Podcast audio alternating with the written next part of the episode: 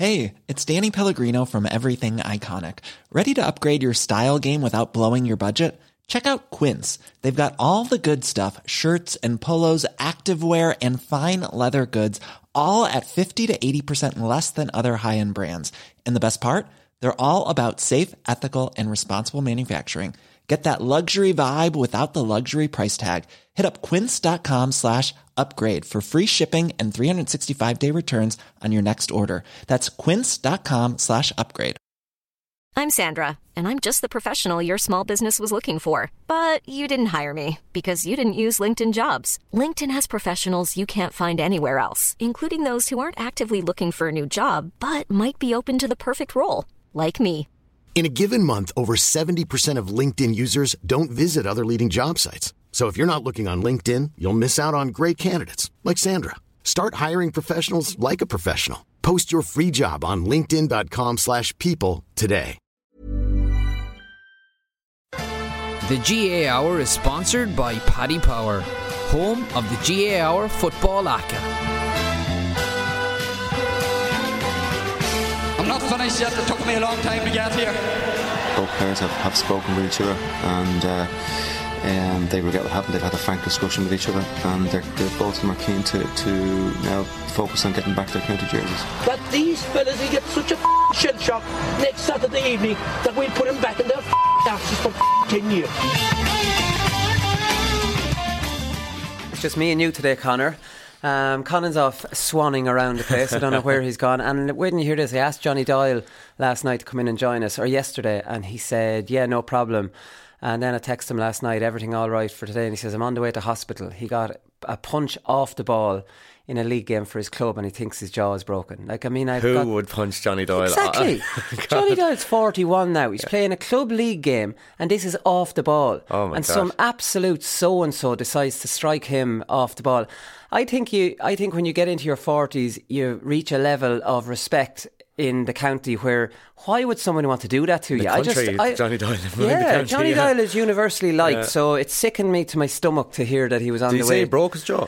He thinks that he thought it was broken. He was on the way to Tallaght, Tallaght Hospital to get a, an X-ray. So that's just. I, I, I said I'd share that news Yeah, with people. gosh. Just, I'd love to know who that fella he was marking was, because I'd have no problem tweeting out his Calling name. him 'cause out. that's just com- complete disgrace. Yeah, hopefully Johnny's all right then. Yeah. Anyways, you're off to Limerick on Saturday night. I'm going to Limerick on Saturday night. But the big question is, why the hell is it in Limerick? What's going on here? Such a load of nonsense to bring the two teams to Limerick. Apparently, there's no agreement between the two counties to toss for home advantage. Now, there was no other Connacht venue suitable. Hmm. Uh, the Hyde has only 17,000. We know how, how many Mayo will bring to this. They're in, they reckon, Jesus, still 17,000. I would have gone to the Hyde. Yeah. Both counties were consulted and agreed that um, agreed to the Limerick venue. Now, what I can't understand is the stats in the last 20 championship games, both teams have won 10 each, right? Mm. Both teams have won five at home and five away. Just toss for the bloody thing. Yeah, like yeah, Mayo yeah, yeah. aren't great in Castlebar. Like it's not like Galway is a fortress in Salthill, although they might have a slight. I know, yeah. What's wrong with tossing it, or did they even? Did I it, I heard I, I could be wrong, but I heard that the the that Mayo didn't agree to the coin toss. They didn't want the coin toss. And Right. I, I I don't know where they're coming from. I suppose that uh, our record in McHale Park is so terrible, where our record in Salthill against Galway recently isn't much better. Um, so I'd, I'd say that's something to do with it. But like you mentioned, uh, you mentioned the Hyde there.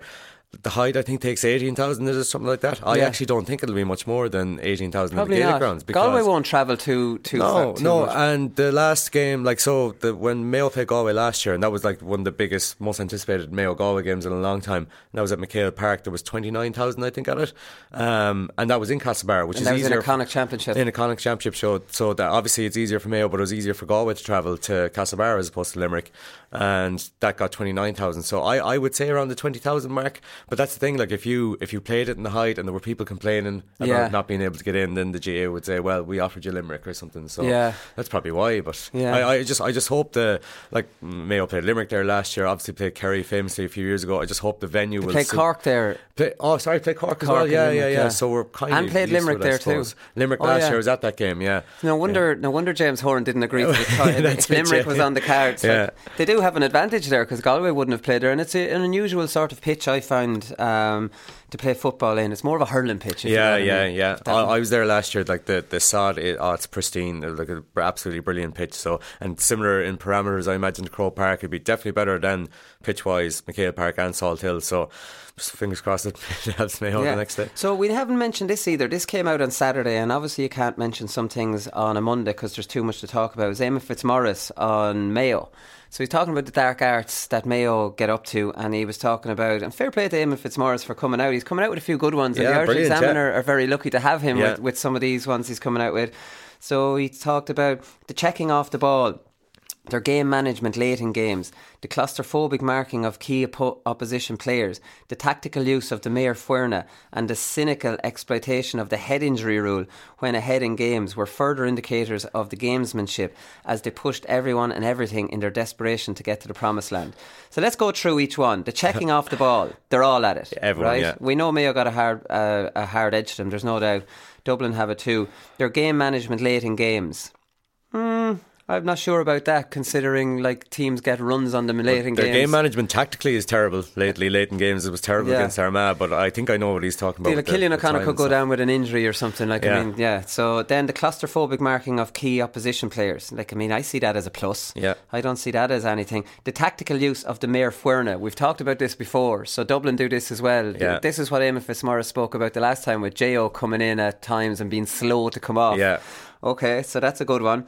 And the cynical exploitation of the head injury rule.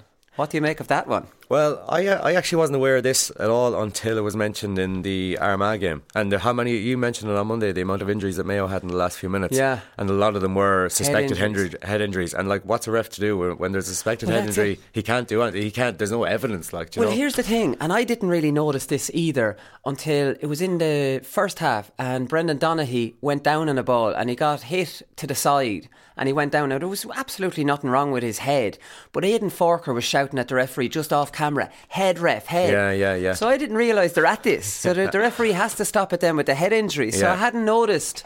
That they're they're pretending to have head injuries because the game will have to be stopped if that's the case. Yeah, and actually, the main head, head, head injury, sorry, that I can remember from Mayo was actually back in Limerick in 2014 when Cillian O'Connor and Aidan O'Shea managed Oh, to yeah. collide heads Well, they weren't faking that one. I know they absolutely weren't faking that one. But I never, I actually hadn't realised it until uh, Ian Fitzmaurice mentioned it. But I hadn't realised that because he called out Tony McEntee. Said he used to be really slow uh, to get off the pitch, especially when the opposition were trying to take a kick out. Yeah. And I hadn't mentioned that. I hadn't noticed that until Fitzmaurice said it. And actually, that's Fitzmaurice is brilliant for that and telling you stuff that you hadn't noticed. You don't like, you know. notice, yeah. I didn't notice that the maor foirne either. But the, on the Fitzmaurice one, sorry, did you, he called out? He said that um, Diarmuid O'Connor hid behind a TV camera. Uh, playing and carrying the league, and he hadn't spotted it until Barry John Keane was on the bench, and he spotted Diarmuid O'Connor. The Mayo were taking a free. He was trying to hide and then run in once the you know to be available once the free was taken, and Barry John Keane called it. well, that's clever. Like there, Yeah. there's no doubt. But maybe that's why McGeeney said after the game against Armagh that there must have been ten or eleven head injuries. Like he's obviously exaggerating because Mayo are known for this. Mm. yeah, yeah, so we're all getting to the bottom of this now. So which which is good. Right, we have to mention this as well because this came out at the weekend, which is Central Council's championship restructures. Now, obviously, this is a bit of a confusing one considering John Horan has set up a committee to look at this exact thing, Mm. and they're doing that this year with the aim of uh, maybe looking at something for 2020. So it's very obvious that Horan is pushing this through. He chairs the Central Council apparently, and he's pushing this through because he wants the legacy of bringing in the tier two. Now, that's all fine and everything. There's obviously an ego thing involved with that. You want to be remembered for something. I can understand. I can kind of understand it, but still, what are we going to do? Do this one tier two for one year and then go change to something else? Maybe that's what we're going to do. Um, but anyways, there's two proposals the Central Council uh, have put forward. And I think there's going to be an emergency um, emergency congress to push this through in November or something. Should you know yeah. There's whatever another the- one in October, isn't there? yeah, yeah. When, whenever the president wants something, there's just emergency congresses pop up out of nowhere. So proposal A is basically the provincial championships as they are. Um, and the current four rounds of the qualifiers will reduce to two rounds. The reason it'll be reduced to two rounds is because Division 3 and 4 teams won't go into the qualifiers if they lose in the provincial championships and don't make the provincial final.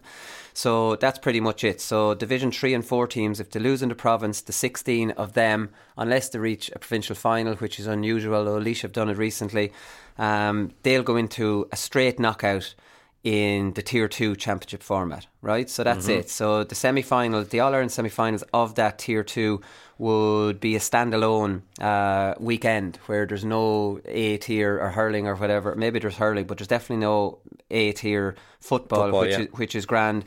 There'll be all stars, there'll be whatever like that, and that's that's that's okay. It's normal. Poser B is a bit of a weird one. I don't know why they even threw this in. So it's uh, it's the same thing except for the if a team if a team say like Laois makes a provincial final then you're down to 15 teams then one of the tier the, the lowest ranked tier 1 team has to take their place back in the Yeah. in division 2 which gets a little bit messy you'd feel hard done by if you're uh, a tier 1 team and you're dragged back down into Yeah, it yeah, because another yeah. team whatever and then it's it's even even confusing with the teams go back into the tier 2 um the, the format for Tier 2 Championship in Proposal B features an initial round of games, which then creates a winners group and a losers group. So offers so between offers uh, ca- beaten counties a way of playing their way back into contention. So you can lose again in the in the Tier 2. That's a load of nonsense as far as I'm concerned. You can live with the, the A. But, uh, like, I mean, everything I always say about these Tier 2 All Irelands, and it's very, very important. And I think people are deciding on this that have never played the game and that don't understand it. Every team sets out at the start of the year to win a competition, mm-hmm. right? So, what's your goal for the year? It's to, like, even if it's not to win it. So, Laois's goal this year will be to get to a Leinster final and play Dublin in it. Yeah. It's not going to be to win a tier two All Ireland because then you're admitting that you're going to lose in Leinster, which you absolutely don't want to do. Yeah. So what are you training for all year? You're not training for tier two. So what is the prestige of it? What is Yeah. the glory of it? Can you really celebrate a competition that was not on your radar until the middle of the season? Do You know what I mean? Like I mean, know, I do, this yeah, tier yeah. two for it to work has to be what you're gearing for all year. This is what you're emotionally invested in. This is what you want to win. This is what your supporters are emotionally invested in. So just split it at the start. It has to Yeah, be. that's what I think too, Like, yeah. stop trying to appease everybody. Like, you ask any intermediate team in Laois, do you want to play senior? And they'll all say yes. Yes, yeah. But that doesn't mean that you can just Yeah. because you want to, you know. Yeah, and it- yeah. there's too much appeasing, so you can still play the provincials, as far as I'm concerned, as a standalone competition. But the two All Ireland series are starting from scratch, and there's an A and there's or there's a Tier One and a Tier Two, or a Division One and a Division Two. And I think that's very, very. Because here's another example, and I've said this on the show before. When you're, say, you're in the Leinster Championship and you lose, and then you have to go back into the qualifiers. That's an awful kick in the arse. Yeah, like yeah, I mean, so you're immediately back. And now this is the same competition that you're back into, and it takes you so long to refocus and get back, and even have any interest in getting Yeah, back into this. yeah. So that's the same tier one competition that it's really hard to regroup and everything. So you're talking about regrouping to go into a, a, a B championship that has not even been on your radar, Yeah. has, has not been mentioned in one team meeting, has not, you know, been on, on in anybody's minds. I Yeah. don't. I, I just don't see how that can work. Like I mean, I suppose the only thing is that everybody's going to be in the same boat, so they just have to react like that. But the way you mention it there is that like the actual the stronger teams that go down to the that go into the tier two might actually perform poor uh, more poorly because they they have you know they're dead set on getting to a provincial Yeah. final, whereas other teams might be a bit more re- realistic about the fact that they're going to be in tier two. You know, once they got knocked, they get knocked out of the province. But I, I I completely agree with you. Like I there's there's way too much appeasing going on. Like I mean, uh, we're we're talking we're talking about every other competition apart from the senior championship has grades, and everybody's been comfortable for that for a Yeah. long time. And yet, the biggest, the, the flagship championship, they're afraid to do that because they're trying to keep everybody happy. And like I I I'm, I'm always wary about kind of where I come from on this because like I'm I I'm playing my football in Mayo. Mayo more than likely always going to be a top tier county, and you, you feel that you're talking down to other counties. But that that's that's just it. And, and like these proposals that are put forward, that's it. They're they're just appeasing. You know, they're just nearly lip service. You know that kind of way. But That's uh, the thing. But you you look at Laois won the Joe McDonagh Cup. Like, Laois are Division 2 team now, so they would be in Tier 1. But I wouldn't care if Laois were in Tier 2 and they won it. The Laois hurlers came back, and you see videos of them going around to schools signing autographs, signing hurls. Yeah, They never yeah, have a chance yeah, to do absolutely, that. There's a great feel good factor around Laois hurling now, and now we have a shot at Dublin next weekend. Who wouldn't want know, that? I know, I know, Like yeah. I mean, uh, I just don't get it. And sometimes instead of appeasing everyone, just do what's do what's right. And then Yeah. they'll- after a year, it'll all It won't take forgotten. them long to get used to it, take like, them yeah, long. yeah. You'll have a couple of counties that were given out, and suddenly they're in an All Ireland semi final in Croke Park, and de- then all the whinging whinging ends. Do you know what I mean? definitely. Um, there's some positive developments from John Horan. Um, he was doing that media day. He's talking about the over the weekend. GAA Central Council have moved the club finals away from Pat, St Patrick's Day, so that's very good. Um, Central Council have done the right thing there. So they're now the All Ireland final is going to be January the nineteenth. The All Ireland semi finals January the fifth. So that big long wait is cut down massively. And John Horan's not happy with that. He said, We decided to move it forward, but unfortunately, we weren't able to move it forward the full way as provincial and county final programmes were already planned. Yeah. So in 2020, they'll be hoping to complete them inside the calendar year. I love that. Brilliant, That yeah, makes yeah. perfect sense. So you have to, while you give out about the GAA with a lot of things, you have to credit them when they do the common sense thing. This it's something I've been complaining about since I I, know, yeah. started in media, but eventually it gets it gets kind of done. Another good one I thought was that the back pass rule to the goalkeeper is going to be added to the agenda for the special congress, which is scheduled in October. Oh yeah, October, not November. So That's Yeah. the special one. So basically, the offensive mark, the sin bin, the 21 metre kick out, and the forward sideline kicks, they were trialled as we know. So they're up for. Um, they're on the agenda, obviously, to be voted on to come in for the league the following year, and um they're going to add the back pass back to the goalkeeper. So again, to be honest, I'm 100% in agreement with this. So I think it was Stephen O'Mara that first mooted this one, Hmm. and it's basically your short kick out goes to a corner back and it's thrown straight back to the goalkeeper. Everyone's paired off, and the goalkeeper just kind of wanders out. Nobody's yeah. marking him. Yeah. Like the only way really to push up successfully is to send your goalkeeper up as a spare man Yeah. to, co- to cover Yeah, the ball yeah, back to the yeah. goalkeeper. Yeah. And nobody wants to get to the point where that's the case. So it just adds to the excitement of the game. When that kick out goes out, there is no conservative back pass, and even from play, there's no conservative back Yeah. pass. And again, this is probably might penalise my own county with Graham Brody. Dang, I wonder what, what good often comes out of Brody's runs. Like I'm not sure a Yeah. huge amount of good comes out of him. I can definitely see the one-two from kickouts ma- is a massive uh, thing. And it penalises a press, which we want every team to do. Yeah. It penalises contests, and I don't see how this would be a bad thing for the game. But there's been no there's been no definition yet on what the rule might be. That's what I'm kind of because No, I, I, think was, these are up. I think these are up for debate Yeah. potentially. I was surprised at the level of opposition to this once it was, it was like you know it was mooted earlier on There's the week. opposition for I know, but like I like even this one in particular because I thought like when I heard it, I thought that's a fairly progressive rule, like Yeah. you know. But I suppose um, the, the the opposition that I saw was that like does it mean the keepers can't get involved whatsoever, or is it, is it just that like if a cornerback gets the ball, he actually can't pass the ball backwards to his goalkeeper? I think that's I think that's perfect. Say if, if the cornerback wasn't allowed to pass the ball back to the keeper within his 13 metre line, but that you're not preventing a Graham Brody or a Niall Morgan from getting involved in the attacks. Now, how difficult that will be to to police, it might be a bit tricky. But yeah, I, I, I think it's unless it- it's unless it's a back pass to the goalkeeper. Well- if the goalkeeper's ahead of you, Yeah. you can pass it to it, him. it allows teams to press up and it'll mean more long kickouts because uh, goalkeepers won't be given that short option as much if they know that they can't get it back from the Yeah. player they're given to because often they give it to they they give it to a cornerback that right on the sideline and his only option is to go back to the keeper so I, I think it's I think it's quite positive but I'd, I'd like to see the actual definition of what the rule was going to be Yeah, me too. It said there's a stat here of the 20 games that are an- analysed for the National League, there was an average of 10 passes to the goalkeeper. So you don't want that in the game. Yeah. Like they, they banned the goalkeeper picking it up in soccer because it was terribly boring, it was terribly conservative, Yeah. and it was terrible to watch. Made a And now- huge difference. Huge difference to the game. So I don't see Yeah. why it can't happen. But I agree with you. I think a back pass to the goalkeeper, you can't pass it back like rugby. A back pass. Passes have to go backwards in rugby, so Yeah, you yeah, can't yeah. pass back to the goalkeeper. Yeah, but it doesn't apply. Let's say, say if the keeper comes out, right? Say he gets involved in the attack, and say a halfback is on the forty-five, and Graham Brody's coming on the burst. You can give it back to him then. What, what I mean is, what they're trying to prevent, I think, is the is that exact one when it's kicked out yeah, and then but just given but- straight back. But even from play, right? So you've got a corner back and he's in a bit of under a bit of pressure in the corner, and you've all you've all manned up, man to man, and he just swings it across to the middle of the pitch where the goalkeeper's standing. Yeah. Do you Yeah. know what I mean? Yeah, yeah, Like, yeah. uh, you would prefer to see the cornerback having to get out of I that know, situation yeah. himself. So you- you're right. It's it's probably not a, a really easy one. To be honest with you, I think the pros outweigh the cons of the goalkeeper coming up. Anyways, who can? Yeah, yeah. Do you know what I mean? What's the what, Yeah, I've been the what's, boat, what's it yeah. really adding to the Yeah. game, anyways? There's enough players out the field. Like, I mean, you know, like, I mean, you want the game to be progressive and move on. Yeah. I don't think you're losing a lot. No, no, and not like, to be lot. honest, there's only Niall Morgan, Graham Brody, really, that's uh, Gra- and, and Beggan that are anyway good or Yeah. venture. But Beggan doesn't usually intercounty doesn't. Uh, he doesn't won't be doing it after far. last year, I don't think. Anyway, yeah. So, like, after all this good of John Horan's interview, then he's back to being kind of the PR man for Dublin, and he just can't hide his colours when it comes down to Dublin. So, talk about deflecting and not answering a question. And I really want to get John on the show. I like, I mean, uh, it's going to be, it's not going to be easy to get him on. I've asked him already, and he politely turned down for now. But I'll definitely try and get him on because he needs to be tied down on this.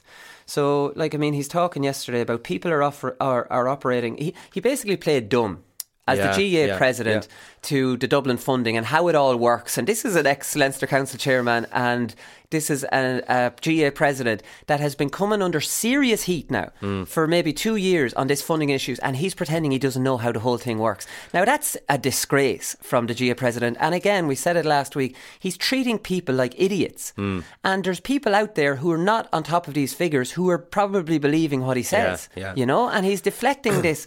So I want to ca- pin him down on this. And like, I mean, it was a roundtable thing um, that he got all these quotes for, so it wasn't easy for the journalists maybe to pin him down. But at the same time, I would like to have seen him being pulled up on a couple of Yeah, things because yeah. he says people are operating off global figures because Dublin's money come or goes from Croke Park, whereas most other counties in Leinster get their money from the province by going uh, by going from Croke Park to the province. Like, I mean like that's true to a certain degree, but at the same time, it's so disproportionate at, at the national level from Croke Park. Like to dif- to try and take the attention away Yeah, from that yeah. huge disproportionate money by referencing some money that's not really dispropor- that disproportionate at all. So we, we, we know the Leinster Council does give games development money to the other 11 counties. I think it was something like 5 million the total. Now there's it, it mightn't total that completely. Yeah. Which might be about 480 per per county. But Dublin coaching project from the Leinster Council gets exactly 239,000. So it's about half of that. So Dublin are still getting it from the Yeah, Leinster yeah, Council. yeah. And it's actually funny because John Horan was on top of all this because I spoke with him um, when he was Leinster Council chairman on this very show and asked him why the Leinster Council had given Dublin 240,000 on top of the disproportionate money they already received. And here's what he said. Well, just to let you know, um, this East Leinster project is costing 500,000 and um, I brought that proposal to management in Croke Park and got it approved. And part of the funding. I'd, I'd give you credit. I'd give you credit for that. I'd give you credit for that. But the No, no, but 241. part- no, but let, let me let, yeah, let me finish out. All right. Part of that five hundred thousand is being funded by taking two hundred thousand out of Dublin's coaching budget each year for the next three years. So Dublin are surrendering two hundred thousand to that five hundred thousand, and there's been no big squabble, no big row about it or anything like that. And that to me is progress in terms of trying to redress the balance. So now we're in 2019, and the annual accounts of the Leinster Council showed in 2018 Dublin got 239,000. So that 200,000 is still being Mm. given to them. See, this is what you're up against. Like, I mean, a lot of it is like that should be gone by now. If Yeah. if if if John Horan now John Horan's not still the Leinster Council chairman, so he could argue if I still was, it would be. You know what I mean? It yeah, wouldn't yeah, be given. yeah. But like, I mean, I just can't understand. Here, here's what John Horan says: I intend to get someone to just have a look at it and analyse it. When are you going to do Uh, that, yeah, John? yeah, yeah, Why haven't you done that already? And what are they going to show that is any different to what's out there already? Yeah, but why why deflect? That's the thing. Why not just like nobody would have a problem with him admitting that there's a there's a massive gap in the finances between Dublin and the rest. But he seemed it, it's constant deflection, it's tr- constant like excuses to try and justify the clear inequality between Dublin and the rest of the counties. Exactly, but why do that? Like there'd be no problem if he just admitted it. And again, it's it's him thinking with his Dublin hat on and having to be a bit defensive. But I just like even the I intend to get someone to have a look at it, and you know, it just I know it seems like lip service to me, and that he hopes that it's going to go away. That like if I if I just if I say something that people stop asking me about it. But the good thing is that people aren't going to stop asking No, about it. Do you no. know, it's So firmly on the agenda. he- and and him saying, um, "I intend to get someone to have a look and analyse it." That's going to come back to bite him now because he's going to have to be held to that. Yeah, yeah. When is this going to happen? When are you going to do an independent review? Because everybody says that the or not everybody, the numbers that are out there. He's saying are not are not showing the full picture. Show us the full picture yeah, then, and you Yeah, can do exactly. completely show it and put this argument to bed. Like, and then he starts deflecting even worse. Said, "Well, I talked to Seamus Kenny and uh, Flanagan fella, and they told me that actually per head of population, Meath get more than Dublin." Yeah, yeah. Now, ad, an Egypt off Hill sixteen. That Yeah. doesn't know much wouldn't come out with something Of like course, that yeah, because yeah, that's yeah. not good enough. So he's just he's throwing that out. What this Flanagan lad said to him, Yeah. like nationally, as in this is gospel or whatever. So even if it was, this is the argument that everybody keeps talking about. If you want to talk of per head of population, right? Dublin have the population of a province, hmm. right? They have the funding of a province. So let's keep it head of population now. So you'll say, right, per head of population, they're getting less than Meath. So why are they only feeding, fielding one team if they have the population of a hmm. province and they have the funding of a province. So if you- want to use head of population, you're losing your battle because Dublin has to be split then because then it's not fair having one team versus the same population similar with 11 teams. Yeah, So yeah. you can't keep per, your, per head of population. You have to stay away from that if you're a dub. Yeah. So if if you want to talk about per registered club player, which is fair because there's huge parts of Dublin that are soccer, huge parts that are, are rugby, etc. Then if you're going by cl- registered club player, Dublin are destroying every other team, Yeah, every other yeah. county. So what is it to be? Maybe that's why he doesn't want to get into it too much because if he does, you know, if he does give a proper analysis of the figures, he won't be able to escape the, the fact that Dublin maybe have to have to split or maybe other counties have to amalgamate or something like that. But it's just it's the deflection. It's the deflection. Yeah, that, that's and the, the no, it's the pl- I don't mind the deflection. The playing dumb for a, for Yeah, a, a yeah, GAA president and a GAA president and a former Leinster Council chairman said, "Well, I think the Leinster Council might give the." I'm like, I'd have to look into it. Yeah. What do you, what do you mean? Yeah, And then. Tom Ryan said last year, he said, this is on this very same subject. He said it's a tricky one, and it's one we've tried to give a fair bit of thought to over the course of the year. They're thinking about this all the time. Tom Ryan said to me on, on the show, he said it, it's not an easy one to get right. They they understand this isn't this is a problem. Yeah. And, to, and even in that interview I spoke with John Horan, he admitted to me that the dominance in Leinster is a huge problem. He won't admit that it has anything to do with massive money that was Yeah. pumped into Dublin. Why? Now, maybe the argument is, oh, well, I don't want to take away from the achievements. And I can see that a little bit because there is a lot of volunteer work. Absolutely, But yeah. how can you not link all this money to this complete domination of the All Ireland and of Leinster? yeah, yeah, It has to be linked. Yeah. It has to be linked. Like, I mean, give me a break. Right, finish up on this one. Diarmuid Connolly um, obviously didn't get out to America. So this is very unfortunate for Diarmuid Connolly, and I'd say some weasel rang immigration and maybe tipped them off. Who knows what happened? Because I know I got trouble getting out before I dropped off the Laois panel, and when I landed to immigration, I was told to stand aside, and I was quizzed and searched, and I'd never been to America before. And I knew somebody had rang them up to tell them I was going because, like, obviously I'd left Laois and it was high profile. I just can't understand the mentality of somebody who would do that. I was only 19. Yeah. And, like, I mean, they ended up finding the sanction in my pocket.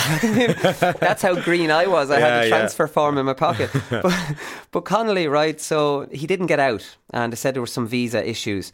Um, but the unfortunate thing for Connolly is it leaves him ineligible for football or hurling until the 27th of July because the sanction had been signed and or sanction had been granted. So, like, I mean, the last thing for him to do was to have headed out. Now, I like if this is somebody who's who's weaseled him out or squealed to immigration or told him watch him coming through or I don't know. Like I mean, it doesn't make sense. He was out last year. Think of the money Dirm is after losing out on there now. That's that's it's just sickening to think that eh, that somebody could do that. And not only that is he can't play for his club. I know, yeah. And not only that, which I think is the biggest thing for his own mental health and his own head. Now he's stuck around Dublin watching Dublin potentially win five in a row. It's just wrong. If that's like it's just lousy. Yeah. I, my heart goes out to Connolly that he couldn't just get out to Boston, enjoy the summer.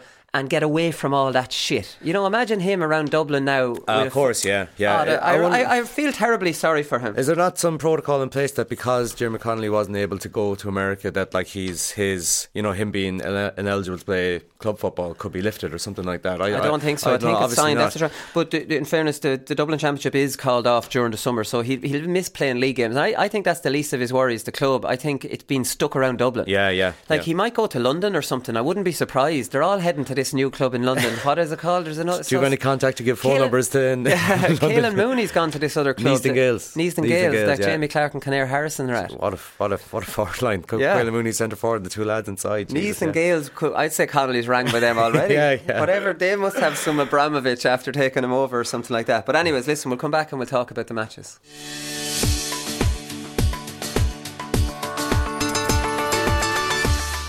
He goes, if you boys are doing God's work, you can do whatever you want in the field. And I kind of, for me, that was a that was a free pass. So, so when you say Mickey takes it to another level, what will he be doing this week? An extra deck of the rosary.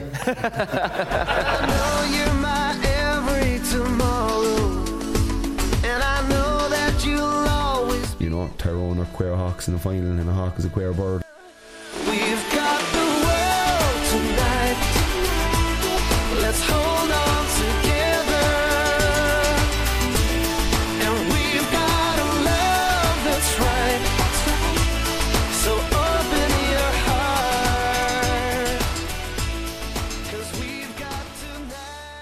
Okay, the Galway versus Mayo match, Conor, is clearly the big one of the weekend. There's no doubt about that. Galway's league win this year was their seventh successive win over Mayo.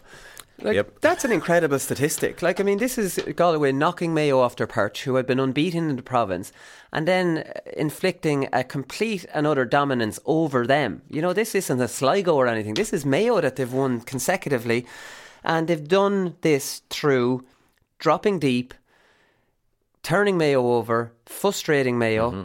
and Mayo will break a line, get through Galway, and there's someone else they have to get to, and then there's somebody else, and there's about three different lines of defence. They're all around the 45 or behind it, and Mayo don't like breaking down a team like that. Yeah, and I think that record that you're on about Mayo and Galway, I think that stretches to underage. I don't think Mayo have beaten Galway in any level in something like three years, Wow. something like that. Yeah. So, and with that, like at the start when when when when Galway shocked us in Castlebar in 2016, we put it down to this is a one-off. Did it again in 2017. We're still looking for excuses. Then last year, you just have to like hold your hand up and admit that like Galway have us. They, they just have a number on us, and there's like a, a serious hoodoo there that I'm pretty keen to put an end to. But that's it. Like Galway have figured out how to play against Mayo, and Mayo have shown no sign in any of their recent encounters No. of how of how to deal with it. So, like coming into this weekend. eh, It's not as if there's not enough evidence there of how Galway are going to play against you. They're not going to change. Why would they change? They're not going to change. And like uh, th- these victories might only been, you know, one point or two points a lot of the time. But I like I remember being at them or watching them and thinking, oh, Galway have us here. Do you know what I mean? Yeah. And even if Mayo got back, I fancy Galway to get those extra couple of points. And they've tried So- different things against Galway. Like, I mean, in Castlebar under Rochford in his second year, they tried to go defensive and, and beat them in a stalemate Yeah. and end up Johnny Heaney late goal to catch them out that day. It's just whatever it is, Galway just have their number. And another thing, in those real stalemate games, Galway have Burke, Comer, Walsh, who can get scores out of nothing. Yeah, Mayo 100%. don't have that. Mayo don't really have that. Mayo, Mayo kind of like a, a more of an open, disorganised game to Big be able time, to, yeah, and yeah. break through the lines, and then they're through and their half back line attacks. They don't seem to have the. You know when Dublin might play Tyrone and they're dropping in, and they'll have two lads on the outside, and they'll, Kilkenny will move it over and back, shift it. You never see Mayo playing like No, that. no, Mayo no. don't have the patience for that kind of stuff. It's like it's too boring, yeah. But you're right. Last year, Ian Burke came on and completely changed the game in Castlebar, um, and, and, and, and that's absolutely it. They have they have the they have Burke, they have Comer, they have Shane Walsh. Whereas whereas Mayo's threat is likely to come from deeper, like come from the Yeah. half back line, and come from midfield. But Galway have that sussed out, so that that's what that's what you need. Like that's what we did when completely defensive. But Mayo weren't used to that game plan. I know No. we used to change game plans under Rochford a lot, but they weren't used to that particular one. And like Galway were. I won't comfortable is the wrong word. Like the, the the game didn't change until Jim O'Connor got sent off and Ian Burke came on. But they are they're way more suited to playing that game than Mayo are. So if Mayo are going to, do, I don't think James Horan will be doing that this weekend. I, he'll have to come up with something something a little bit different. But it won't be it won't be to match Galway and what they do. No. I, I don't think so. No, definitely not. And even like Mayo, you're talking about leaving their defence open. You'd imagine Comer's back. I think Comer starts. Like this is a do or die. This is the first knockout game between Mayo and Galway since 1999. This is a huge game. I can't see how they'd leave Comer on the on the bench. He's played club games at this stage. You know, physically he's back right. It wasn't a muscle injury; it was an impact injury. So, like, I mean, once he's over Yeah, that, yeah, yeah, he- yeah. somebody would have to stand on his foot exactly, and if the bone's healed or whatever, he he has to start. So him and Burke will start inside with Shane Walsh out in front of him. You'd imagine. Now Shane Walsh depending on who he's marking, will end up back in the defence and he'll end up. But he'll try to be the link man, a bit, a little bit like Roscommon. Yeah. And that's a better front three than Ross Roscommon's front three. Mayo left it wide open for them. You'd imagine Colm Boyle would try and cover that off um, to some extent, but they have to worry about. Um, Michael Daly, they have Johnny Heaney, Brannigan's back. Galway Yeah. have a lot of ways. You know, Cooke could be back in midfield. Uh, Conroy's back. Like on paper, yeah, on paper, I was trying to work out who's going to mark who. I suppose, like on paper, they are they they like the six forwards that are going to start for Galway. Like they're they're brilliant, like you know. But it's just the only thing that I'm thinking is they're not. Only a few of them are in form. I think. Heaney's not in form, Brannigan's not in in form. Brannigan's not in form. Michael Daly, I thought was good He's against good. Uh, Roscommon. Yeah, Ian Burke was marked out of it. Actually, first time Yeah. I've ever seen Ian Burke, Yeah. Burke, being marked out of the game, uh, and especially given the damage that he's done against Mayo in the past. But but just on that, like I'm. Uh, I'm trying to think because Lee Keegan would have been a perfect match for Shane Walsh. He's done it before. They, Yeah. They've had good battles. Like Shane Walsh has, has done He- okay on he him. has. Uh, uh, like of all, of all players to do well on, on Lee Keegan, So Shane Walsh has Durcan done well. picks up Walsh now, right? No? I, I'm, I'm, that that was my initial thought, but now I'm thinking somebody has to come in for Lee Keegan. I'm not sure who it's going to be, but I, Vaughan ha- will come in wing back, no? I think he'll come in midfield. I think he'll come in midfield instead of Mikey Murray and play Right. alongside Aidan O'Shea. So if uh, the other option is for Stephen Coen to come in to do purely to do a man marking job and Shea Welsh, he can do it. He's not as good as Lee Keegan, obviously. No, not many people are. But that's I I, I thought about maybe Durcan going on Shane Walsh, but now I'm kind of more. I think he's done it before, but I think what Shane Walsh should do with Paddy Durcan is bring him inside, frustrate him a little bit. Whereas if Stephen Coen marks him, that's that's all he's there to do. He's not looking to get forward and kick points or anything like that. Yeah. So did Barrett mark Comer the last time? I think he did, did, surprisingly, because you would Yeah. have thought Harrison was the man for him. So Harrison's hardly going to mark Burke then. You know? I think Harrison was injured uh, the when Mayo played Galway in uh, not in the league in In the championship uh, in in 2018. Yeah, Ah, well then, okay. yeah, I think that's why. But Chris Chris Barrett was was kind of seen as the man for him anyway because. I, like Brendan Harrison's prob- probably bigger than Chris Barrett, but Chris Barrett is more physical um, than than Brendan Harrison. So I was thinking, uh, looking at the next day, I thought he might actually take uh, Ian Burke. Um, but then if Damien Comer is in, and there's, there's so many, so many, like Galway's forwards are physical as well. Apart from Ian Burke, Yeah. they're really big Do you think men. Comer's going to start? I, d- I don't know how I'm much club football it- he's played, but like it that he has to start. If he's involved, I, I'm thinking the same as you. Why not? Like, you know, this is knockout. This is all or nothing. Like, why, why have regrets afterwards for only bringing him on for 20 minutes when you could have started him? So Yeah. I, I'd say, I'd say that'd be the way. And then, then if, if you're worried about him potentially being injured. You run the risk of using a sub to bring him on, and then Oh, he gets yeah. injured, and then you have to use another sub to bring him off. So I, I would say he starts. Yeah, That's the, that's the oldest one, isn't it? So, like, I mean, you lose a sub by trying someone who's injured. But, anyways, he's this is a broken bone. He's back right. You know, Mm. like, I mean, that's it. He wouldn't be playing club if he wasn't back right. You know, Malloy is back as well, and he has to start wing back. He might add a, an extra dimension to Galway Galway's play because Galway, uh, funnily enough, like I mean, they've gone off the, everybody's radar. They were very good in the first half against Roscommon, and and, Yeah. and just surprising. They didn't seem to have any leaders or anything. Like I mean, I think Flynn and Ó Curraoin are a disaster together. They've never done well for Galway when they're in midfield together because I, I think the two of them are a little bit soft, Mm. and I don't think they have that combative nature. I think Cooke was only back from injury. I think he'll start midfield. Duggan could be back. Conroy is back playing club. Galway have more options now. Like I mean, McDaid is back. Um, potential for the half back line. You know, like I mean, geez, to be honest, I think Galway are in a much better uh, position than Mayo. Like I mean, everyone says coming through the qualifiers, you have a momentum. But I think the injuries have offset Mayo's momentum. I think I think they've taken the wind out of Mayo's sails. Like when you look at who they've lost, um, O'Connor, Keegan, Doherty's a doubt. Hmm. Diarmuid O'Connor's gone. Now he didn't get injured during the qualifiers, but like I mean, uh, Matty Ruane as well. Ruane is Yeah. gone as well. Like I mean, Keegan's just such a kick in the arse for Mayo. Like I mean, I Huge. see Mayo in the same position as they were coming up to Newbridge or nowhere last year. I see them uh, dead men walking, ready to be taken out.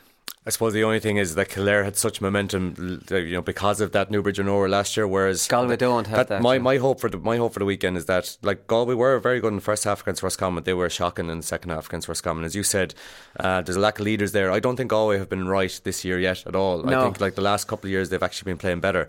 Now I, I I'd agree with you. I just think that like when when when we talk about Mayo having momentum through the qualifiers, there's elements of like relentless optimism optimists in Mayo kind of clutching a little bit, saying that like we're we're looking for any reason possible for for Mayo to be able to be Galway. I still think we can, by the way.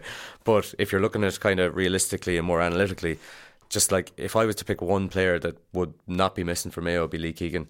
And then after like Jason Doherty probably wouldn't be far behind Jeremy O'Connor. Do you know, these are ma- absolutely massive players. Yeah. Do you know what I mean? And Mayo like they can't they, they have a strong enough squad, but they really can't afford to be losing losing, losing lads like this. So um, I like I I'm pretty sure Lee Keegan is out. I'm not sure with Doherty, but. Um, I, it's hard to get away from that that, that interpretation that they're, we're, we're dead men walking. Yeah, no, like I mean, it, and like I mean, I read a stat from Eamon Donoghue in the Irish Times today, and he said in the seven wins in a row that Galway have had over Mayo, um, Galway have conceded just an average of six points from play. Like I mean, and twelve points per match. That really surprised me when you said it. Yeah, yeah. And that's league and championship. Like these aren't like I mean, it's just incredible how they're able to restrict Mayo. Yeah. and they're getting in Mayo's faces. And like I mean, for the first two or one or two years. This really pissed Mayo off because Yeah. Mayo, Mayo didn't respect Galway at all, and now suddenly they're in their faces, they're trash talking them, and they're they're frustrating them. I think Mayo will respect Galway now, but at the same time, they still find it very difficult to get through this this uh, you know really defensive Mm. system, and the fact that Galway, when they break, Comer, Burke, or Walsh can do something special, where Mayo team Mayo forwards struggle to do something special. Yeah, like if, if there's one thing for Mayo not to do against Galway the next day, get somebody sent off. I think in all the big games that Mayo played, maybe, been, maybe yeah. Bard. Oh, did Colm Boyle get sent off? No, he he did it. He he slapped Shane Walsh in the face. I think towards the end of the league, giving him a handy free. And then last year in the league. Cillian got sent off. That's that. That's an interesting thing actually. The next day, if Cillian O'Connor plays, Eoghan Kerin and himself have history. Uh, Cillian got sent off for lashing out at him, and I think Diarmuid got sent off for lashing out at Eoghan Kerin in the same game in the league. So he, as we know, that. he knows well how to get under people's skin. Kerin is a torture. So yeah, so that's so yeah. Mayo have to keep the discipline because in, in in well in big games particularly, but uh, especially against Galway the last few years, lost men and, and kind of felt the felt felt the impact. But uh, no, I, I I it like it pains me to say that I, I can't disagree with what you're saying about the the, the, the way that Galway set up. My only my only thing is that I think depending on how fit Duggan is and depending on depending on how fit Cooke is, I think Galway can be got at in, in midfield. I think Aidan O'Shea is playing particularly well. He was only okay against Armagh, but he's had a really good season. So if there's a platform there, and even without Keegan, we're still strong enough around the middle eight, especially if we bring Kevin McLaughlin back from corner forward. uh, He'll definitely start the next day after coming on. You'd imagine, you imagine uh, McLaughlin's going to start in 13. You imagine he's going to drift, and you imagine Cillian O'Connor and Coen are going to be left inside. Would that be right? I think Andy will start as well. You think Andy Moran Because well, I like depending on it depends on Jason Doherty. But if Jason Doherty isn't fit, what I what I would like to happen, whether it'll happen or not, is for Kevin McLaughlin to come out wing forward. So you have McDonagh, Loftus, and Kevin McLaughlin, and then you've Cillian, Andy, and Darren Coen inside. Right. So So it- three men- you're playing but- three but men Yeah, inside. well, like a, a variation. none of them are drifting, No, though, are a var- they? no, a variation of the three. So well, that would that would require a lot of now. Theo McDonagh and Kevin McLaughlin definitely are up for, it, but a, variation of the three inside. Um, unless unless he sticks with Ciarán Treacy and then it, like has either Andy or Cillian to bring on, but no more than Damien Comer. If like Cillian's back now, like what do you lose by starting? O'Connor has to start. I'm thinking Moran might m- might be no harm bringing him on as a sub. You Yeah, know, yeah. Against those defensive systems in the first half, you're not going to get too much change anyway. And then he's under pressure. Am I going to get taken off again? You know, Yeah. you're living off kind of scraps. Whereas if he could come on, get a huge cheer from the crowd, you know, you might. It Yeah, m- true, might be less true. pressure. It might be less pressure on him because Didn't work nothing, against Roscommon is the only thing. Try no, well, that. th- no, well, that's true. Although he Yeah. has the, he has the ability in other games to actually Yeah, no, on, does, not have a face on him, you know, and try and uh, and try and affect it. Yeah, it's it's definitely going to be interesting. I thought your man Murray battled well the other day. I didn't think he was that bad. Oh at no, all. no, you see, he, he was quite good. Like he, I think he had a couple of turnovers just before he came off, but and that, Yeah. like that game will bring him on. That game will bring him on a ton. That was his first competitive game for Mayo, like you know, and he did he did fine against a really physical Armagh team. Yeah. uh, but that was the problem with like Mayo had a ridiculous amount of turnovers uh, on Saturday. I think he and Fionn McDonagh, who had a great start to the game. Um, and, and played well kind of throughout, but himself and Mikey Murray, I thought were particularly culpable for bringing the ball into tackle, and it was, it was it was pure, it was pure kind of youthful enthusiasm. They saw a gap and they went for it, but like Armagh were too streetwise, so And you can't do that against Galway. absolutely can't do that against Galway. They're the worst. They'd be the worst team to do it against. Yeah, no, definitely. So Shane Walsh, we I'm thinking is going to play in front of the two lads inside. But then again, considering Galway want to really pack that defence, you'd imagine Shane Walsh is going to be back plugging holes as well, and it's just going to be Comer and Burke left inside, uh, potentially at times just Ian Burke on his own. Do you know what I mean? Like yeah, I mean, yeah. because while while I completely disagree with Galway playing that defensively. It does make sense to do it against Mayo because it has worked before. And Yeah. we, we we had a Sean Armstrong on the live show in Roscommon, and he was saying Ian Burke in training is constantly calling lads back to say, "Here, listen." Heard him say you know, that, yeah, yeah, which I yeah. thought was a great insight into how Galway set up. Galway, a lot of the time, don't necessarily want to bring that many men back behind the ball. We know defenders can drag you out of there even if you don't want Yeah, to. yeah. But I think Galway on on this occasion probably will go back and put players into zones. I think so, yeah. But like you mentioned there, like with Shane Walsh coming back, I if if I'm a defensive team like that, I either want Shane Walsh to be my first outlet um, for somebody to kick to, or you want him to be the ball carrier to to carry it Yeah. forty or fifty yards and then get into position to be able to hit Comer and Burke if they're inside. But that like when you say about Ian Burke, like Ian Burke is so good when. He needs people around him to be as, as good as he is because he's the best hands in, in like he's the best hands of any forward that, that, that, that I know anyway. But I just on that then I think that uh, I think that because the way Galway is set up, it'll lend itself to Colm Boyle probably sweeping in front of the two of them. He He, did that really well the last day. Yeah, no, he's well able to do that. The only thing is, like, is one enough when they break? Like, That's Mayo, thing, Mayo yeah. need to be very smart on this counter attack because the counter attack will come, and it'll come with Walsh, and it'll come with Brannigan, and it'll come with uh, Michael Daly, and it'll come with these fellas, and. Mayo need to be very, very sharp on that. Yeah, you know, because yeah. like I mean, that's what that's what Galway are going to try and live off. And, and like when when Armagh did it last day, I thought that once Armagh there was Mayo did a high press, but once Armagh were able to get over that, and they did it quite frequently. Mayo were so open, and especially in the first half when um, Rory Grugan kind of was was hanging around the forty, the amount of space in front of that, like Mayo's full back line aren't playing particularly well at the moment, but like they're not being helped. They like the amount of space there, and they're they're, they're being left one on one and isolated, but really good forwards. That's the So thing. But it was early in that game, right? So Grugan was flying it for the Yeah. first quarter because Armagh were dominating midfield and the ball was going long. So everyone's in position. You know, then Yeah. Mayo started going short and the game became broken and Grugan wasn't getting the supply from midfield. Yeah, You know, yeah. so like, I mean, the midfield battle is massive. Lavelle isn't the best man at kicking out the ball in the world. So Mayo's press, I think a lot of these kickouts are going to go to midfield. You know, so it's going to be Yeah. it's going to be like a traditional battle potentially in midfield, and the midfield battle from those kickouts when Galway are out of position, that they're the set plays. Like, yeah, they will. yeah. They've yeah, become true, so yeah. important, haven't yeah. they? Yeah, but Galway use like uh, Galway use a very traditional uh, kind of tactic from for, for goal kicks, and I haven't seen them. I, I always see them go to. They literally just put a load of big men on one side On of the one pitch, wing, yeah. under, uh, under like just right on the sideline, and then they cram it with bodies, and they use it all the time. It's like their go-to. Yeah. and, and they went to it particularly against um, Roscommon. I think Le- Lavelle had a couple of poor ones. Um, but It's that, a but ga- it's a weird tactic because I was actually in Salthill for the Monaghan match, and I saw this firsthand. I was on the terrace right in front. So as the two midfielders went. Yeah. And it's not even a midfielder, it's around a 45 Yeah, at the yeah, wing. yeah, yeah. And then I was thinking, what's the tactic here? So the ball would be floated out, and then sometimes the two of them would jump together. Yeah, and then, yeah, yeah. You know, I think the tactic is to win it there, and immediately there's a runner inside. So a minute hand pass goes in field, and you're kind of away. Like Pretty that's, much, yeah. that's It's what they want basic, to do. like, yeah, it's very yeah. basic. It doesn't always work out. Like I mean, I, you know, Yeah. I didn't see too much tactics around getting the break. Yeah, it seemed yeah. to be around the midfield. Tom Flynn winning it, then giving it inside, and somebody's away. yeah, then Yeah.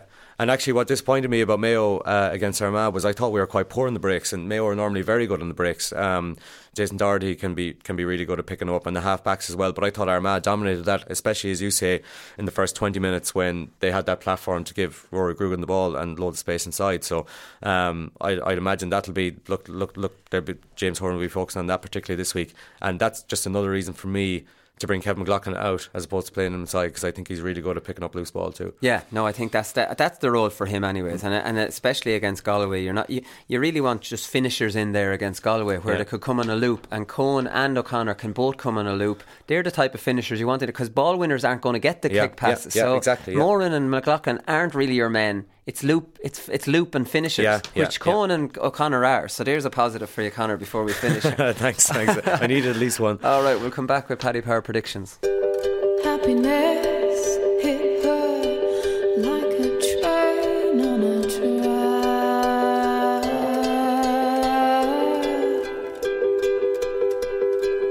I don't really know Jim anymore. Me and him were like best friends when, when we played, you know.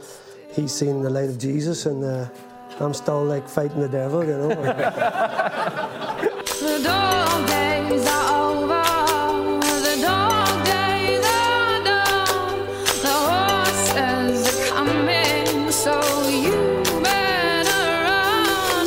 Run fast for your mother, run fast for your father, run for your children, for your sisters and brothers. Leave all your love and your love behind you. Paddy Power predictions. So will we just get the Galway Mayo prediction out the way? Galway are six to five, according to Paddy Power, and Mayo are ten to eleven. Slight favourites. I'm going for a Galway win here, Conor. I know you're not going to agree with me. I, I can't. I can't. Despite all my negativity before, I just. I, I'm just, I'm, I'm just. They have it in them. I'm just hoping for a massive performance. We're like Galway are old one. I think if we win it, no, like in typical Mayo style, we'll crawl over the line. So I'll, I'll give it to us by a point. Yeah, okay. Listen, the other game, next game I want to look at is Cork and Laois. Cork are 8 to 15, uh, very strong favourites against Laois, who are 21 to 10. Laois have that great momentum.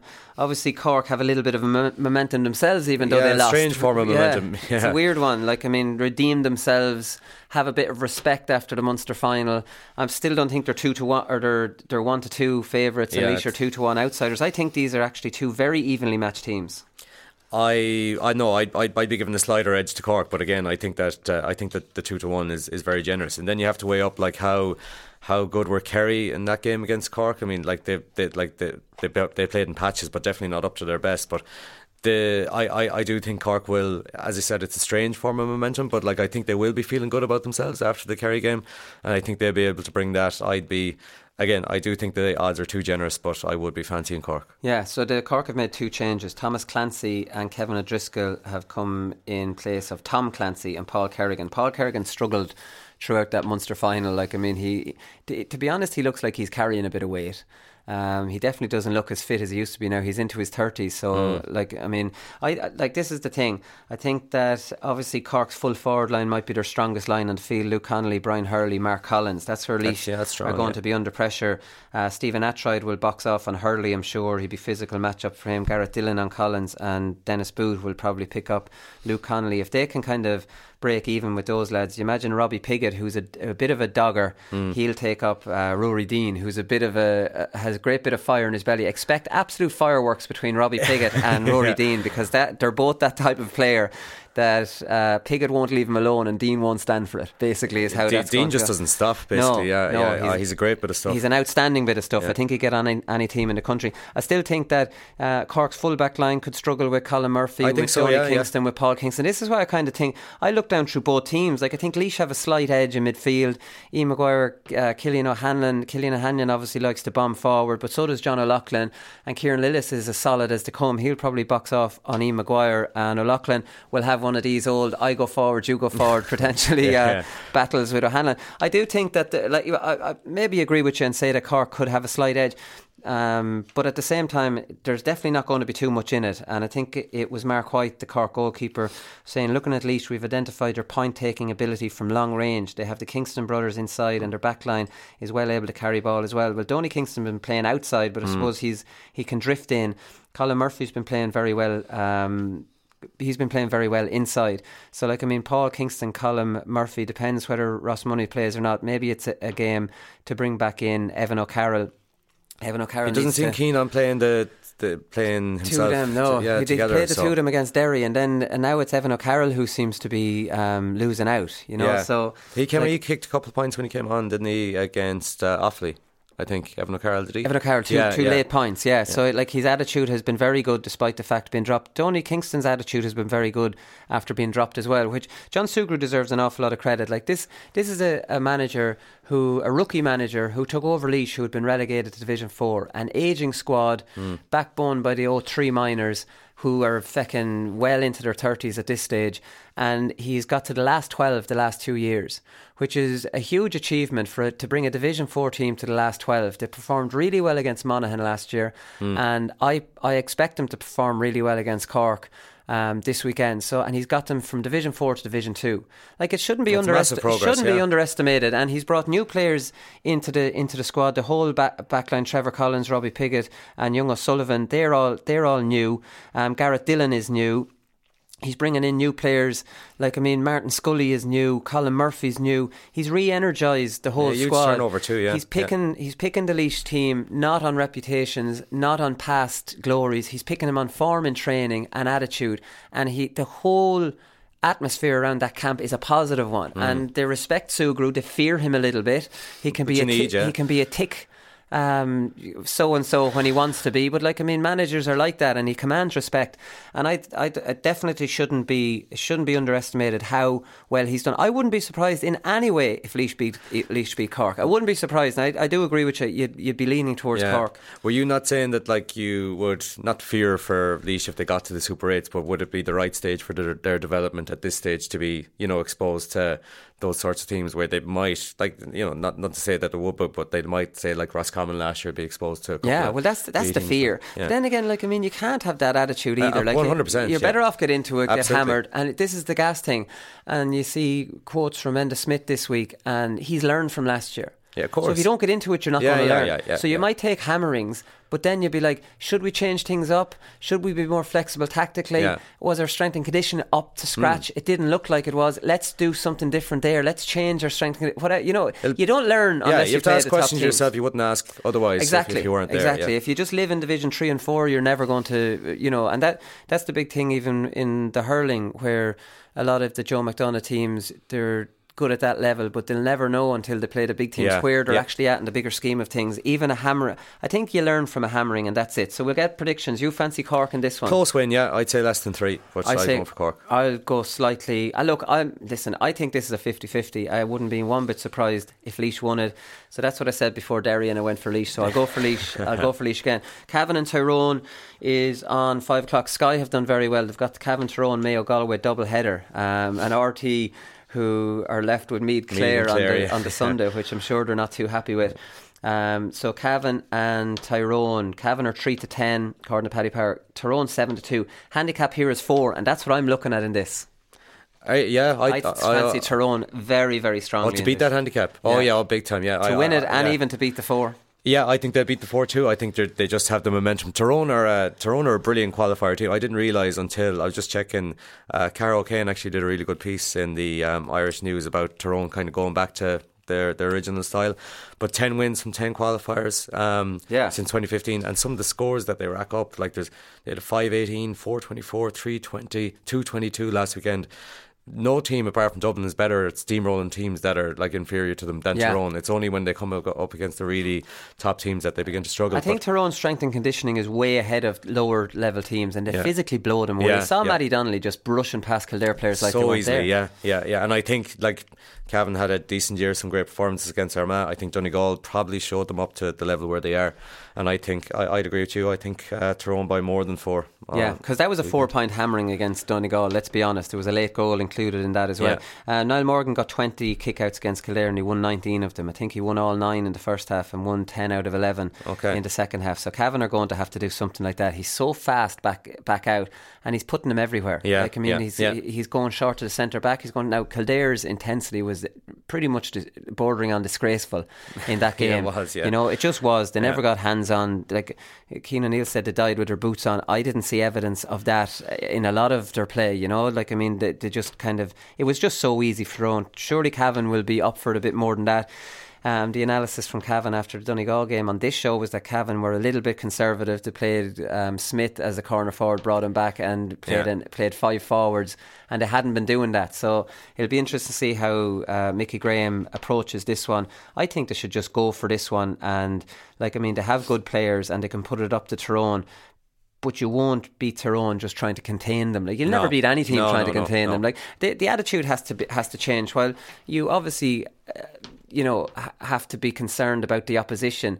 You should focus really pretty much on your own game. Now, Yeah. there's one or two players from the opposition has to be shut down, but don't change the way you've been playing well all year just for you know just for somebody else. Yeah, but Cavan regretted that their their approach like nearly immediately in the Ulster final, half-time, and like yeah. I think that they scored two eleven in the second half, and I think that's a misnomer because uh, Donegal eased off towards the end, as you said, it was a four point hammer, and like so, uh, like I, I'm not saying that like the, the the change in approach was directly responsible for for that tally, let's say, but like they were far better when they when they went back to a more kind of attacking approach than they had adopted earlier on they, I think they'll do that again. Be wary of getting sucked in by Tyrone. That's like what Tyrone do really well is just as you said, they're so physical. They they butt they butt the bodies back there, they eat them alive, and then they break in the counter attack. So Cavan have to stop that from They happening. do. And But- I, I, I like tactical rabbits out of a hat. There's no one likes that, but I'm not going to sacrifice a forward when my forward unit probably needed the extra Yeah, bodies. yeah. You know? And like you can't, the tactical switch you make can't change your game plan all that much. or can't mess your forward line up that much. So I think that Yeah. potentially was a mistake. But surprising the opposition with tactics, you know, it's it's hard to be critical of Mickey Graham because he tried something. Of course, you know, yeah, and yeah, like I mean, yeah. it didn't work, and he changed it at half time. I just when our manager's going to surprise the opposition with something offensive instead of the Uh, defensive one. That's defensive, probably the issue I have with it. Yeah, same as. So what do, what do you fancy here? uh, Tyrone by more than four. Yeah, I got Tyrone by more than four as well. Probably in the last fifteen minutes, Hmm. uh, where they'll pull they'll pull away. So what have we got left? Meath and Clare in O'Moore Park. I'm going to this one. So I'm going to the Gaelic grounds and I'm going to O'Moore Park. And I'm going to watch Meath Clare and I'm going to watch Laois uh, beat Dublin in the hurling and I'm going to land in here in great form on Monday. So this is this is a funny one, right? So go let's go on the stats. Clare have only beaten Meath once in their history. This is a bogey team for Clare. So the last three round, last three years of the league, uh, Meath hammered them three nineteen to one thirteen in Ennis. Then they hammered them twenty one points to seven in Navan, and then in the league this year they beat them one twelve to one seven down in Ennis. And like I said, they've only ever beaten Meath once in their history. Now, some other stats to give you something on to be positive from the Clare side. The qual- since the qualifiers were introduced by the GA in 2001, in 18 years since, only four Leinster counties, counties have managed to recover from losing a provincial final and win their game in the qualifier. So I don't know what way to look at this. Hmm. Um, obviously, Leinster counties haven't been massively strong recent years, so that statistic might not They're be coming off hammerings from coming Dublin. off being uh, destroyed by week, Dublin. You know, a lot of the time. If you look at Laois last year, like they were beaten by Dublin, hammered, and then Drew Monaghan. So like that's not very fair to say. You know, they're they're draw. This is a favourable draw for Meath in that they've got, come off a hammering, and it's a it's a game that they're capable of winning. If you know what I mean. Yeah, it's not, yeah, it's not an it's not a it's not a Tyrone. If it was a Tyrone, you're giving Meath no chance. and it's about the it's the best draw they could have got, you know. And like for like to be fair, uh, to be fair to Meath, like although they were like pretty terrible at times against Dublin, there were elements of it that I think they can use as a positive. Like their shooting was terrible, but at least they were able to shoot against Dublin, whereas a lot of teams just don't get the chances in the first Yeah. place. And the first and their half, defending was excellent. I thought against the first half their full back line was it was textbook stuff. Um, the name of the full back escapes me briefly. McGill. McGill. Oh, he was brilliant in the first ten or fifteen minutes, and there was ball raining down on him as well, and he had the beating. I think it was Cormac. Um, so there was there was a lot there was there, there was a lot kind of there was a lot of positives in as many positives you can take when you're beaten by one seventeen to four points. But I think uh, I like I, I hadn't known that stat about uh, Clare having such a terrible record against Meath. I would have fancied them anyway. But the fact that they seem to have their number just, just kind of backs that up a bit more. You'd have fancied Meath anyway. I think so, yeah, Meath, Meath yeah. are eight to fifteen, the same betting as Laois and Cork. Clare twenty one to ten, which has to be said, it's a fantastic. Uh, price on Clare. I thought that like, too. Because this, for me, this is a 50-50 game. I'm going to go for a draw here. I'm going to sit on the fence. I think we haven't had one go to extra time yet, have we? Oh, surely we'll get one this week. If I was the back one, it'd be Mayo Galway. But no, I don't think we. I think Meath and Clare will be the one that goes to extra time. I think um, that's fair. I think in uh, my Paddy Power accumulator, I went Clare plus two. So fancy um, with two points, Clare should be. I think this one will go right down to the wire. Meath and Clare. It'll be a really close game. That on the handicap, actually, that that's uh, I fancy Meath narrowly, but like I think those odds are very generous for our, are a bit harsh on Clare. To They be are. outside of two to one. Yeah, and the handicap is two points. The Yeah, handicap is two that's- Yeah, yeah. That, that I'd be looking at that, but Meath to just come out on top. Extra time isn't a bad shout. Yeah. Actually, maybe even penalties. Wouldn't that be fantastic? Especially because I'll be at it. Right, Conor, we'll leave it there. Up next is Joe from Paddy Power.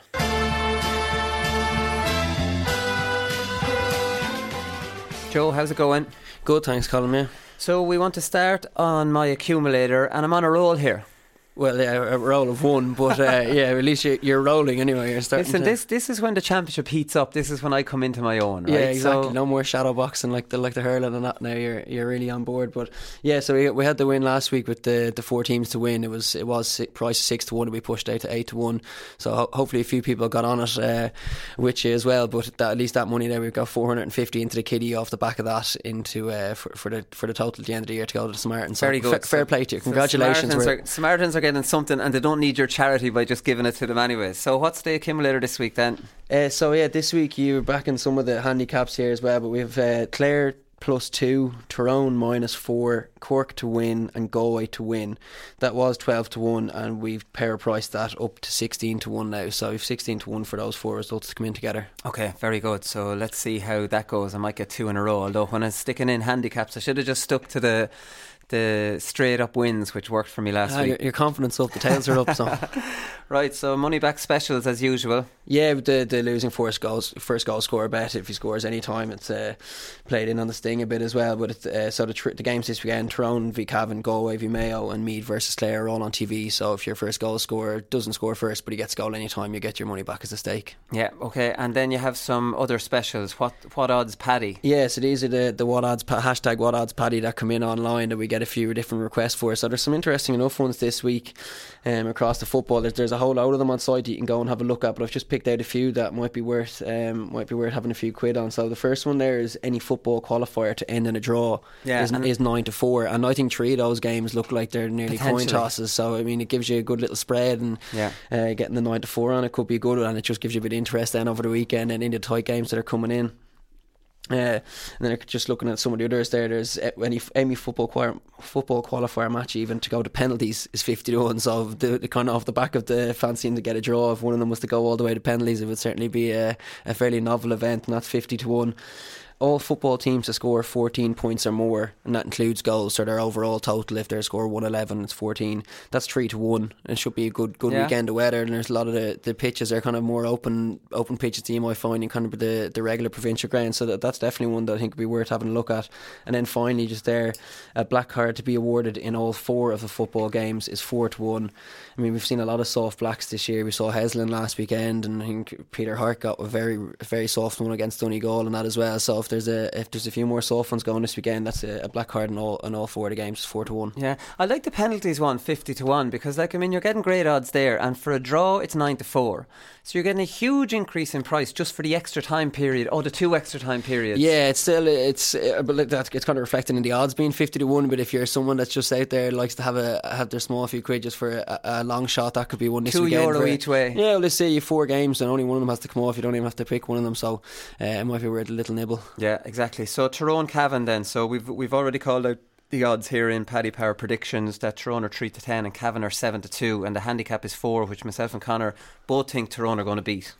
Yeah, I, I, I tend to agree with you. To be honest with you, I'd, I'd love to see Cavan pull off a shock. Having a lot of friends and family up there now, but um, I, I think the way like Tyrone were just they weren't even. I didn't even think they were that good last weekend. It was bizarre. Like they're just like that in the qualifiers. They just Yeah. grind teams down. Teams don't want to meet them. They, they just get on such a roll, and, and I think that's the way Tyrone are looking at the moment. I mean, it, I think Cavan, I'd say, were praying for anybody but bloody Tyrone last weekend, where on They Monday went for the draw. That was the last thing they wanted. They're back playing another Ulster game. They've managed to get to the final this year, and I think yeah, I, I think they'll struggle to uh, to even get get in on the handicap. So what I put in there is Tyrone to win by four to six. So that would be the start of the handicap, and a few extra points is, is uh, ten to three. So obviously it's the reverse of the regular match odds. So you're getting over three to one. On uh, on Tyrone to win by four to six, uh, and also for Tyrone to score over twenty over 20 points, um, so 21 points or more basically is 6 to 5 and I think that means they've been scoring fairly well. I think Cavan are they're not as defensive as they previously were and Tyrone's big fours. I think Cavan are a little bit undersized as well on their backs in a, in a couple of places so I think uh, I think Tyrone will just keep that roll going and get, put up a good score this weekend. Okay, very good. Um, what about Cork and Laois then? Cork are 8 to 15, Laois 21 to 10. Handicap here is only 2.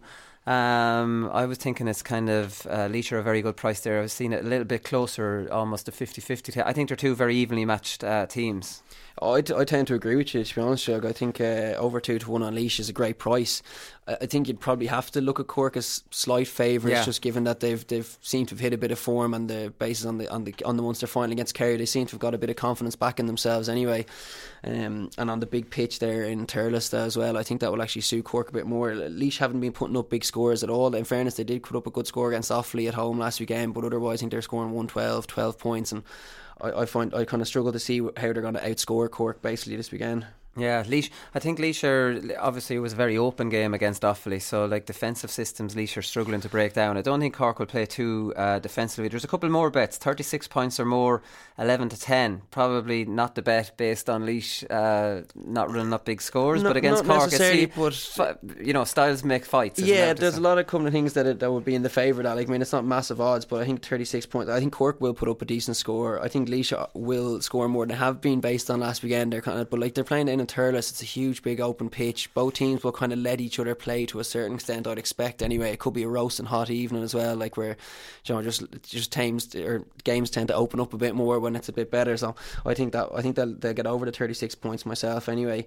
Um, and then one man to look out for in the goals there I have Brian Hurley's first goal is seven to one and to score any time goal is five to two. He scored three goals so far in the championship. He scored no points, so he's not he's not interested in kicking it over the black spot. So I think if he gets any chances and like I was saying, those big open spaces in Thurles, he's got serious wheels on him as well. So if he if he turns a man, I'd say he'd be heading straight for goal. And there's a, a couple there with, with the first goal and any time goal, and obviously the, the money back special will apply there. yeah, which makes well. p- makes complete sense. So Mayo Galway, this is the closest one of all of them. Mayo are um, ten to eleven, Galway six to five, slight outsiders.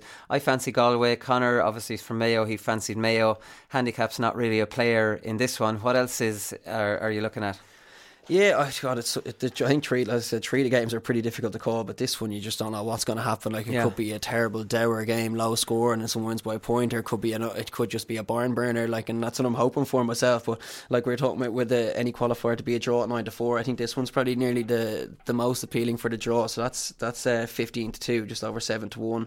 I just like I, I can't separate them myself. I, and the more I think about it, the the more I kind of think that they're just going to cancel each other out. Neither I don't think either team has huge confidence either, and that can sometimes be a place where neither team wants to lose more than they're going out to win it, and they're just trying to keep that one point gap instead of really going and attacking a lead. So I think at fifteen to two, the, the draw could be worth it. Um, and then one other one there is thinking Galway at half time and Mayo at full time is four to one. So obviously, if you're looking on the lines of the Connacht final, that's kind of happened. Galway they came out, were playing well, and then once once Roscommon figured them out, they just strangled them out of the game. And I kind of think Mayo might do that this weekend because.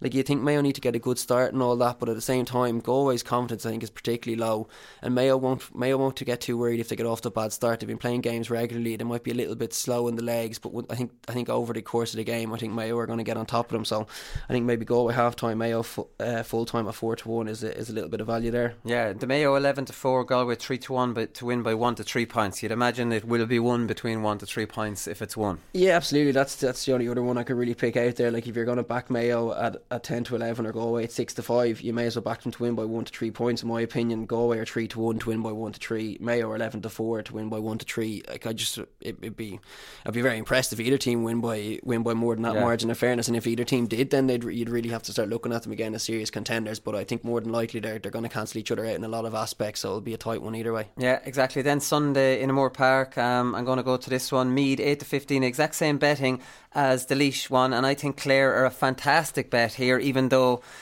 traditionally they're not able to beat Meath. Yeah, it's a difficult one, and it's kind of it's weird being on the Sunday. It nearly is kind of left out on its own. It's probably the the least high profile potentially of the games, in fairness. But I, yeah, I think uh, Clare like they weren't great against Westmeath, but it's not it's not the easiest place to go. I know it's No. kind of a cliche, but like it, it Cusack Park there in in Mullingar, like it's a tight pitch. Like you've got the wall on top of you, you've got the stand on top of you, and uh, Westmeath are good there as well. In fairness, so like while they had the, the bit of luck with the with the poor kick out and whatever else happening, and Gary Brennan plucking a few balls out of the sky to, to keep the keep the score at one point to come to the end.